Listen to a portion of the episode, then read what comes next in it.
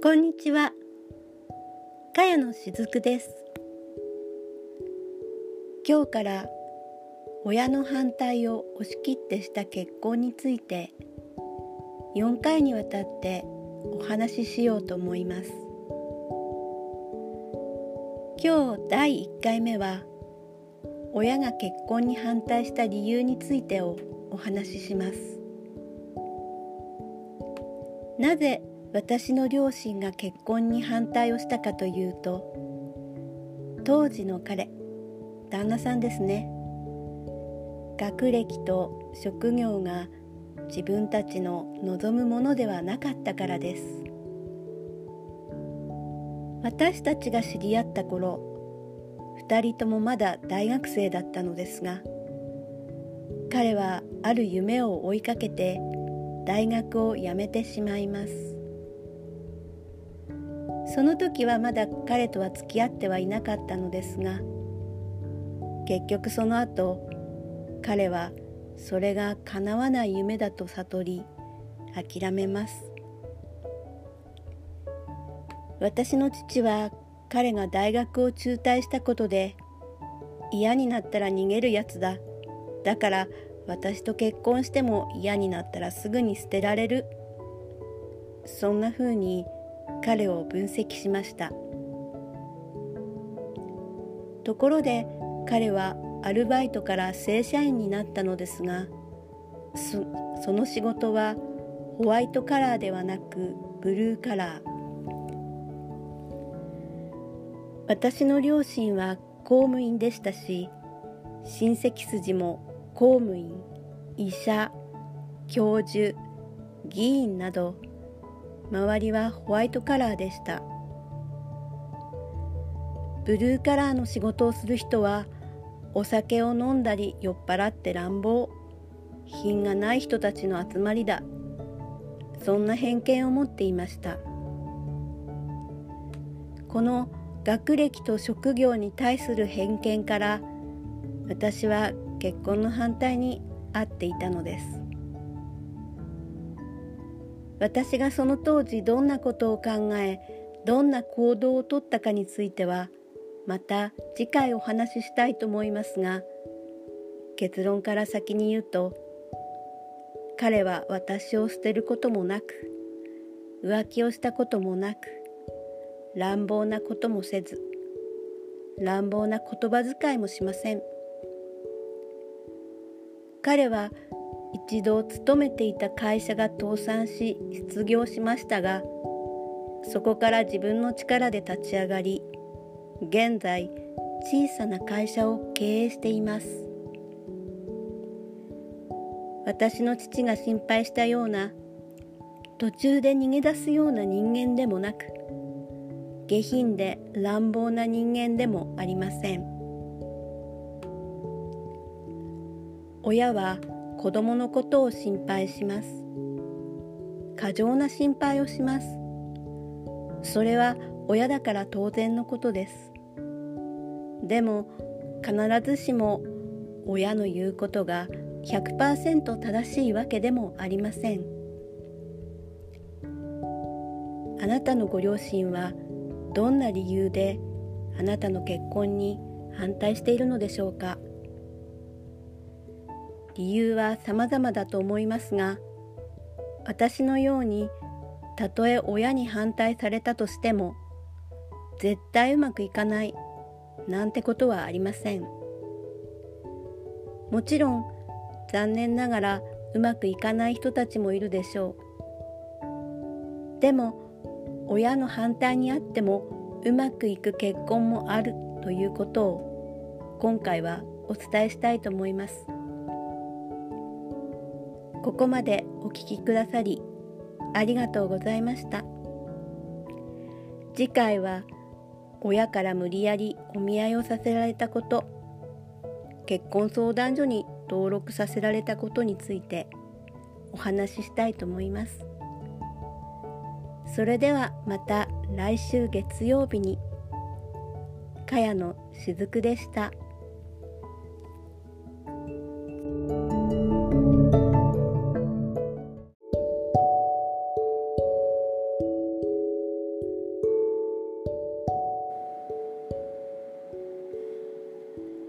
んにちは。かやのしずくです。親の反対を押し切ってした結婚について4回にわたってお話ししています。今回は2回目。前回では親が結婚に反対した理由についてをお話ししました。今回は私の親が私に対してしたことについてお話しします。私はその後両親と彼を引き合わせました。しかし結局納得はしてくれず両親はますます結婚に反対の気持ちを深めました。そして彼との交際をやめて他の。男性たちとも会って考えてみろ。と言ってきました。その後両親はお見合いの話をいくつか持ってきました。何人かの人とお会いしました。お見合い後23回その人たちと会ったこともありました。でも私の気持ちは変わりませんでした。しかし私から断ることはできません。よっぽどの理由でなければ断ると両親が怒るからです。そこで私はわざと相手から嫌われるように仕向けました。嫌な女性を演じたり変な人だなと思われるようなことを言いました。それと前後してなのですが私の母親は勝手にある大手の結婚相談所に登録をしました。まだ2 5 6歳だったのでたくさんの男性のプロフィールが送られてきました。毎週2人ずつ男性のプロフィールと写真が送られてきました。私は誰とも会うつもりはなかったのですが親がうるさかったので仕方なく適当にその中から何人か選び2人で会いました。そして親には断られたとか適当なことを言っていました。今思うとそのお会いした男性たちには本当に申し訳なかったと思います。このように私はのらりくらりとしていたのですがだんだんに私の親も変だなと気づき始めます。私はお見合い中は彼とは一旦別れたふりをしていました。もちろん別れてなどいませんでした。そして再び彼とよりを戻したことを両親に伝えます。もちろん両親は大変怒りました。少し後の話になるのですが両親は彼の実家の電話番号を調べて電話をし彼の両親にお宅の息子さんに私の娘と別れるように言ってください。と言ったようです。これはもう30年ぐらい前の話になります。30年も前。今自分で言っておきながら驚きました。その時のことを日記につけていたわけではなかったのでもう詳細なことは覚えていませんが両親から数々の嫌がらせを受けました。私にとっては嫌がらせでしかなかったのですが両親からすれば大事な娘を守っているという意識だったのだと思います。あなたのご両親はどんなふうにあなたの結婚に反対をしていますか？それはあなたにとって不愉快なもので泣きたくなるかもしれませんね。ご両親と同居しているのなら毎日がまるで針のむしろのようかもしれません。ご両親の言うことに矛盾を感じたり普段とはまるで違う考え方に驚きと憤りを感じるかもしれません。本当に子供の幸せを願っているのかそれともただ単に自分たちの思い通りにしたいのかわからなくなってしまっているのではないでしょうか。ここを見極めることは本当に難しくまだ人生経験が浅いあなたにとってはとても難しいことでしょう。この辺りのことは次の次の回第4回目にお話ししようと思います。次回第3回目はそんな親に私がどのような行動をしたのかどんなふうに説得を試みたのかについてをお話ししたいと思いますここまでお聞きくださりありがとうございましたそれではまた来週月曜日にかやのしずくでした。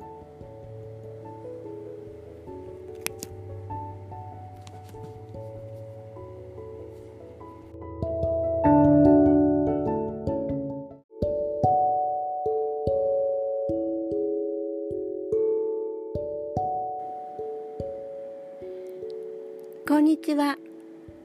かやのしずくです。親の反対を押し切ってした結婚について4回にわたってお話ししています。今回は3回目。前回では私の親が当時私に対してしたことについてをお話ししました。今回はどんなふうに私が親に説得しようとしたのかについてお話しします。私の父と母どちらも結婚に反対していましたが特に父親の反対が強かったです。なかなか頑固で考えを変えない父親に対して私は親戚の人にお願いして説得してもらうことにしました。私の父は5人兄弟でしたが一番下の妹つまり私のおばさんに中に入ってもらうことにしました。そのおばさんは父とはだいぶ年が離れていて私にとっては話しやすくまた父の兄弟の中では唯一恋愛結婚で結婚した人なのです。私は彼を連れてそのおばさんの家を訪ねました。彼の人柄の良さを見てもらいたかったのです。幸いなことに彼とおばさんは打ち解けとてもにこやかな雰囲気で会話をしました。また私は父の姉の子供。つまり私にとってはいとこのお姉さんにも説得をお願いしました。彼女は私より5歳年上で有名大学を卒業し広告業界でバリバリに働いている人でした。彼女のようなできる女性の目から見て彼が問題がない人だと言ってもらえれば父の考えが少しでも変わると思ったのです。私はこのいとこのお姉さんにも彼を会わせました。会った場所は都心のおしゃれなレストランでした。さすがにトレンドに敏感な広告業界の人だなと当時思いました。さてそのおばさんといとこのお姉さん2人に父を説得してもらったのですが結局私の父が折れることはありませんでした。一瞬態度が軟化したような時期もありましたが絶対娘の私が将来不幸になる。と言って譲りませんでした。今だから言えることかもしれませんが私は今とても幸せです。もちろん途中で困難なことにも会いましたが旦那さんと2人でそれを乗り越えてきました。親に反対されたから逆に簡単なことでは別れないと私が意志を強くしたからなのかもしれません。私の両親は現役時代多くの人に接する仕事をしていました。多くの人を見てきているので自分たちの見る目に自信を持っていたのです。だからこそ頑固に彼との結婚を拒否したのです。親が自分たちの見る目や考えに自信を持っている場合にはなかなかその考えを変えることは難しいこ難しいことかもしれません。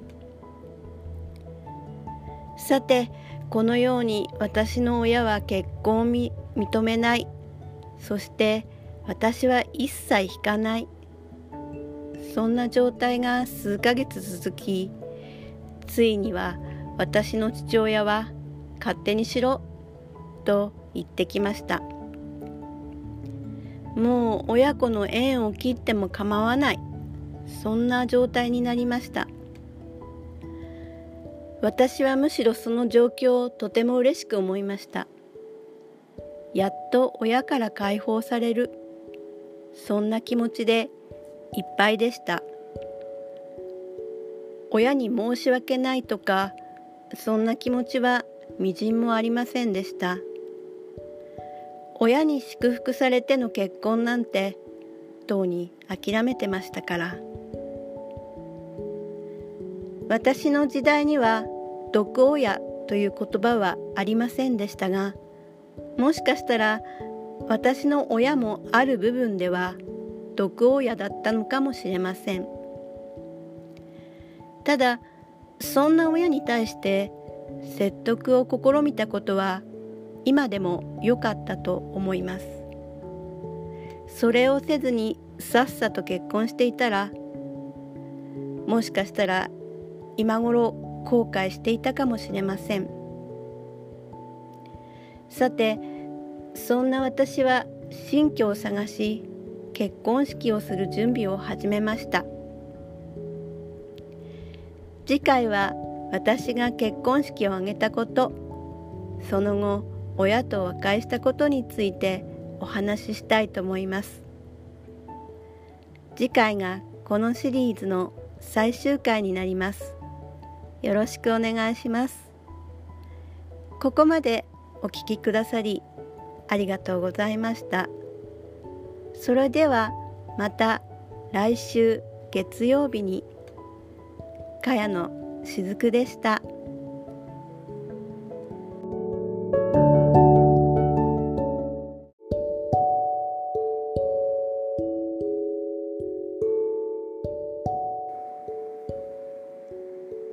こんにちは。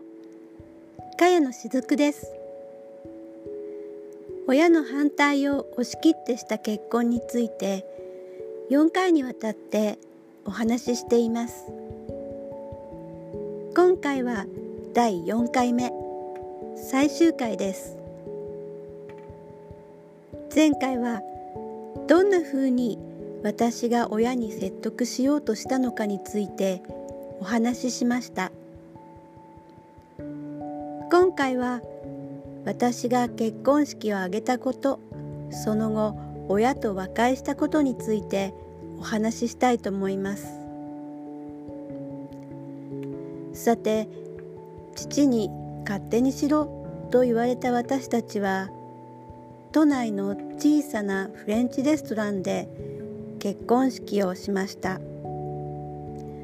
レストランに牧師さんが来てくれての人前結婚式です。当時ちょうどレストランウェディングというスタイルが出始めた頃でした。レストランウェディングをプロデュースする会社が青山にあり私はそこを訪れました。そしてその会社が推奨するレストランの中からお店を選びました。またその会社が扱っているレンタルのドレスからウェディングドレスを選びました。そのウェディングプランには牧師さんの出張料ウェディングドレスのレンタル料そしてカメラマンによる撮影料が入っていました。それ以外のものはすべて自分たちで手配しました。ヘアメイクは高校時代の友達で美容師さんをやっている友達。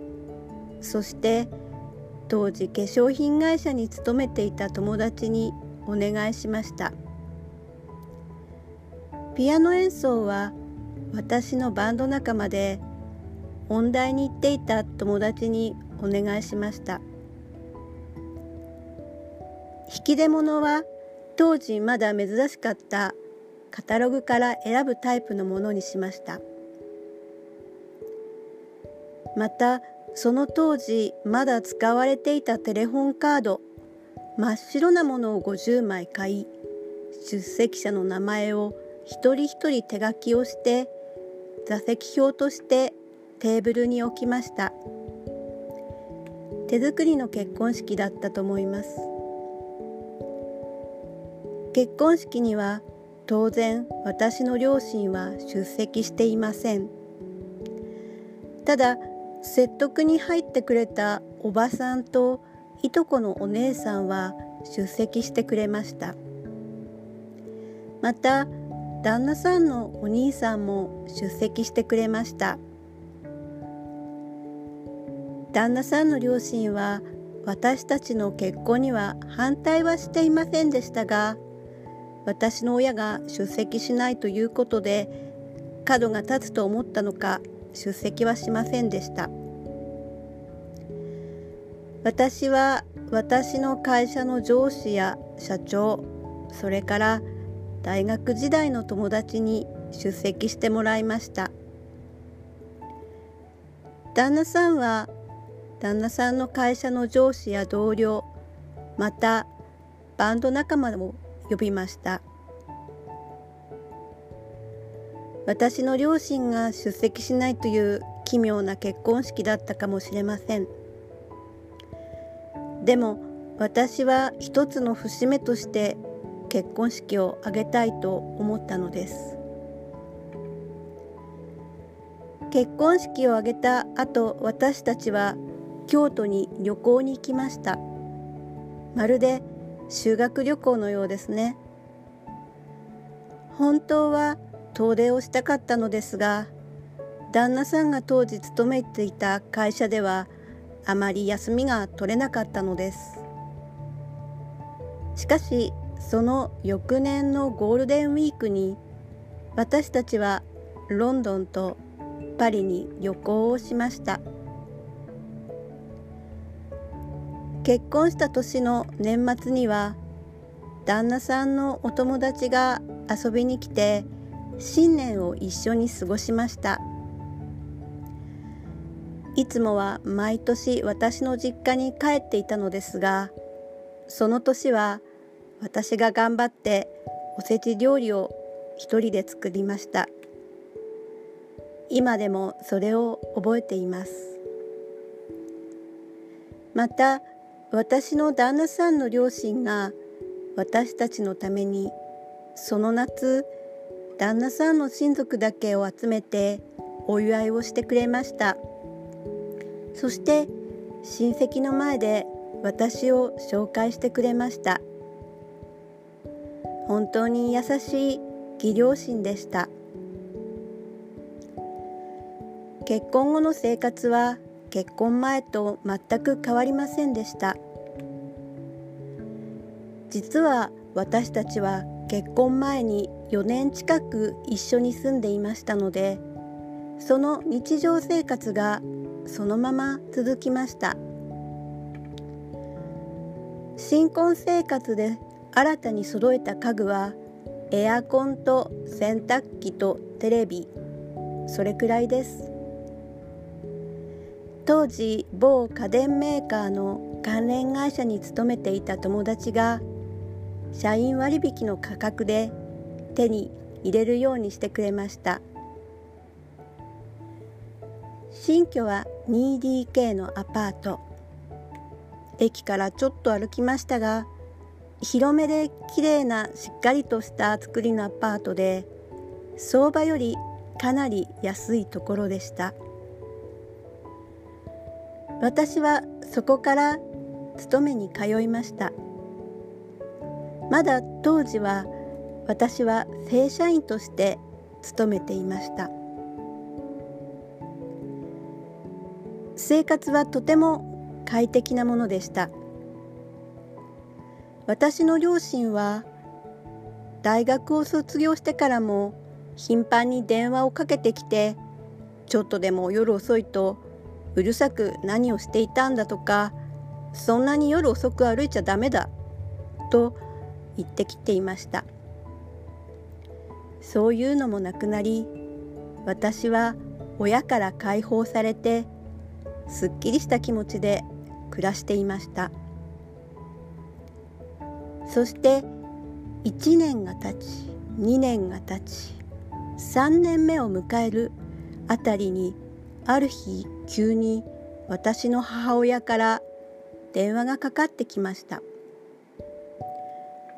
私は両親には電話番号を教えたつもりはないのですがおそらく私のおばさんが連絡先を教えたのだと思います。その時の母の電話は私が元気なのかということを聞くものでした。か細いような遠慮がちな声でした。私は元気であることを事務的に伝えました。その時はそれで終わりだったと思います。その後しばらく経ってから何度か電話が母から来ました。そしてその年のお正月に家に来てほしいといったことを言われました。私はあまり乗り気ではありませんでしたがおばさんのアドバイスもあり結局私はその年の暮れに旦那さんと一緒に私の実家に帰りました。迎え入れた両親の態度に私は拍子抜けしてしまいました。なぜなら父は結婚に反対したことに全く触れなかったからです。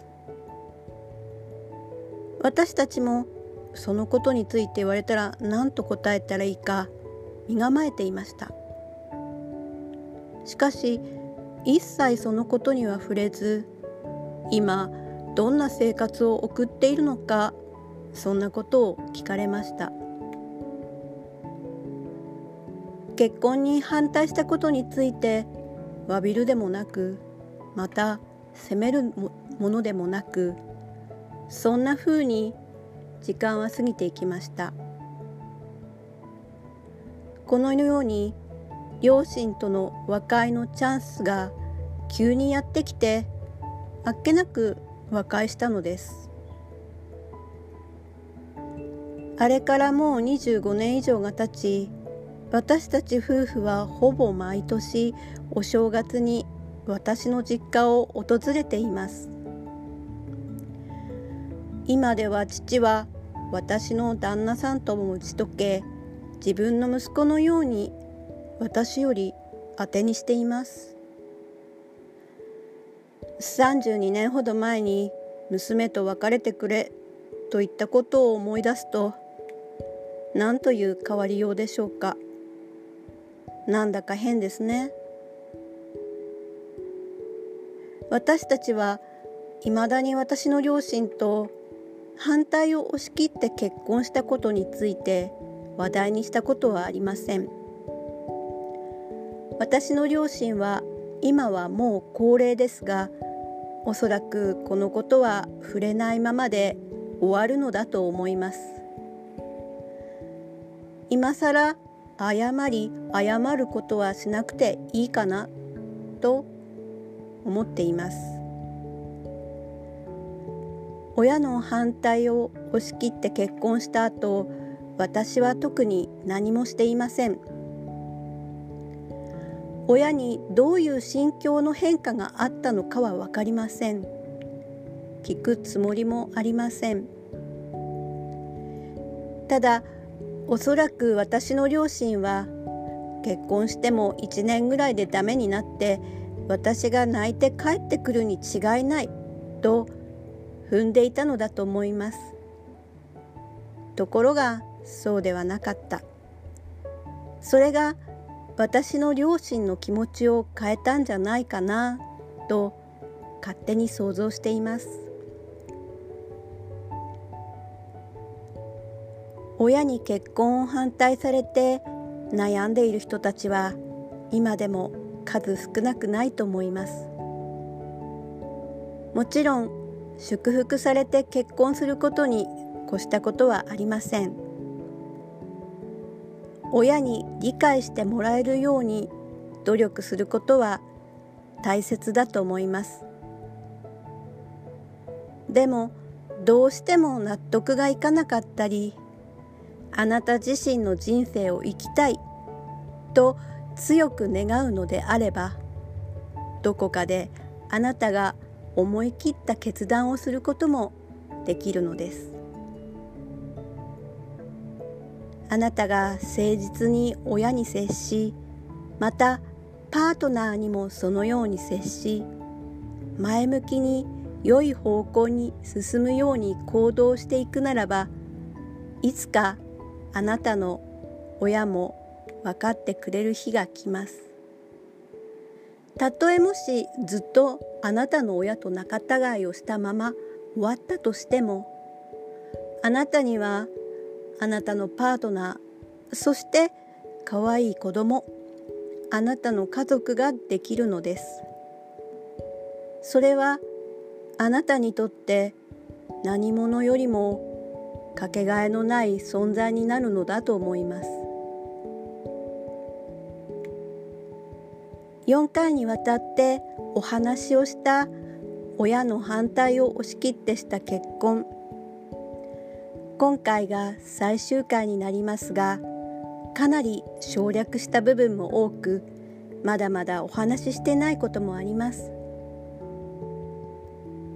私のツイッターでは時々親の反対を押し切った結婚についてもツイートをしています。気軽にフォローしていただければと思います。さて次回からは私が経験した不妊治療のことについてお話をしたいと思います。また来週その詳細についてお伝えしようと思います。ここまで聞いてくださりありがとうございました。それではまた来週月曜日にかやのしずくでした。